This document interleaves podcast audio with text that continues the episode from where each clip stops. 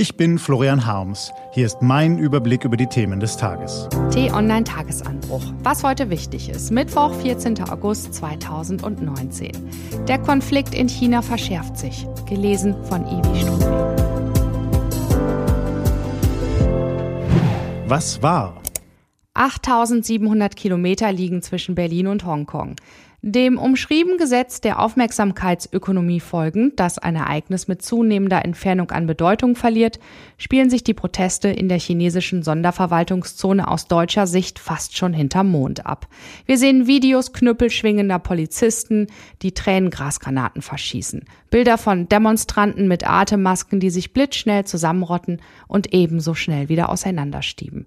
Wir sehen, wie zigtausende den Flughafen lahmlegen und hören, dass sie sich gegen den wachsenden Einfluss Einfluss des totalitären Festlandchinas wären.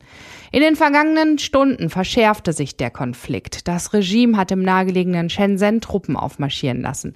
Die bewaffneten Volkspolizisten haben schon vor 30 Jahren auf dem Platz des himmlischen Friedens in Peking bewiesen, dass sie im Zweifel keine Gefangenen machen. Die Drohung an die Hongkonger Demokratieverteidiger unmissverständlich, nehmt euch in Acht, wir können euch binnen Stunden zusammenschießen und dann ist Ruhe. Können die Strippenzieher im Pekinger Politbüro es sich wirklich erlauben, den Aufstand in der ehemaligen britischen Kronkolonie mit aller Gewalt niederzuschlagen, ohne Rücksicht auf Verluste? Ihre Herrschaft, ihr Erfolg, ihre globalen Ambitionen gründen auf der absoluten Macht der kommunistischen Partei. Und wer an der Spitze der Partei steht, der hat das Sagen. Gemäß diesem Prinzip müssen den Kadern die demokratischen Sonderregeln in Hongkong seit langem ein Dorn im Auge gewesen sein. So haben sie in den vergangenen Monaten versucht, die Freiräume immer weiter einzuschränken. Nach und nach verschwanden pro-demokratische Politiker aus dem Parlament, wurden Gesetze umgeschrieben und Bürgerrechte beschnitten, bis sich immer mehr Menschen gegen die schleichende Einführung der Diktatur erhoben. Niemand weiß, was die Bosse im Politbüro wirklich planen. Vielleicht wissen sie es noch nicht einmal selbst. Aber eines dürfen wir annehmen. Szenen wie vor 30 Jahren, Panzer gegen unbewaffnete, hunderte Tote, ein weltweiter Aufschrei, werden die Herren meiden wie der Teufel das Weihwasser. Denn Hongkongs Bedeutung als Finanzplatz für China ist kaum zu überschätzen. Über die vergleichsweise liberale Stadt werden viele der Milliardengeschäfte abgewickelt, die dem gleichgeschalteten Festland seinen wachsenden Wohlstand ermöglichen. Die Erfahrung, die Raffinesse und die internationalen Kontakte Hongkonger Börsenmakler, Versicherungsmanager und Investmentbanker sind legendär. Anders als noch 1989 ist China heute nicht mehr isoliert, sondern zu den internationalen Handel eingebunden.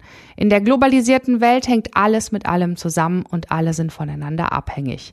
Das Regime kann es sich schlicht nicht erlauben, dass die Handelspartner im Westen angesichts brutaler Gewalt auf Distanz gehen oder gar Sanktionen verhängen.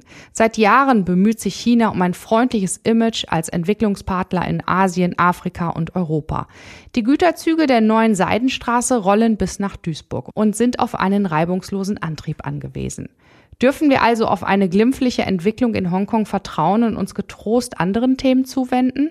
So einfach ist es leider nicht. Denn all die taktischen Erwägungen, die diplomatische Rücksichtnahme und die Appelle zur Mäßigung dürfen den chinesischen Herrschern ab dem Moment vollkommen egal sein, in dem die Proteste die Autorität der Partei oder die territoriale Integrität ihres Landes unterminieren.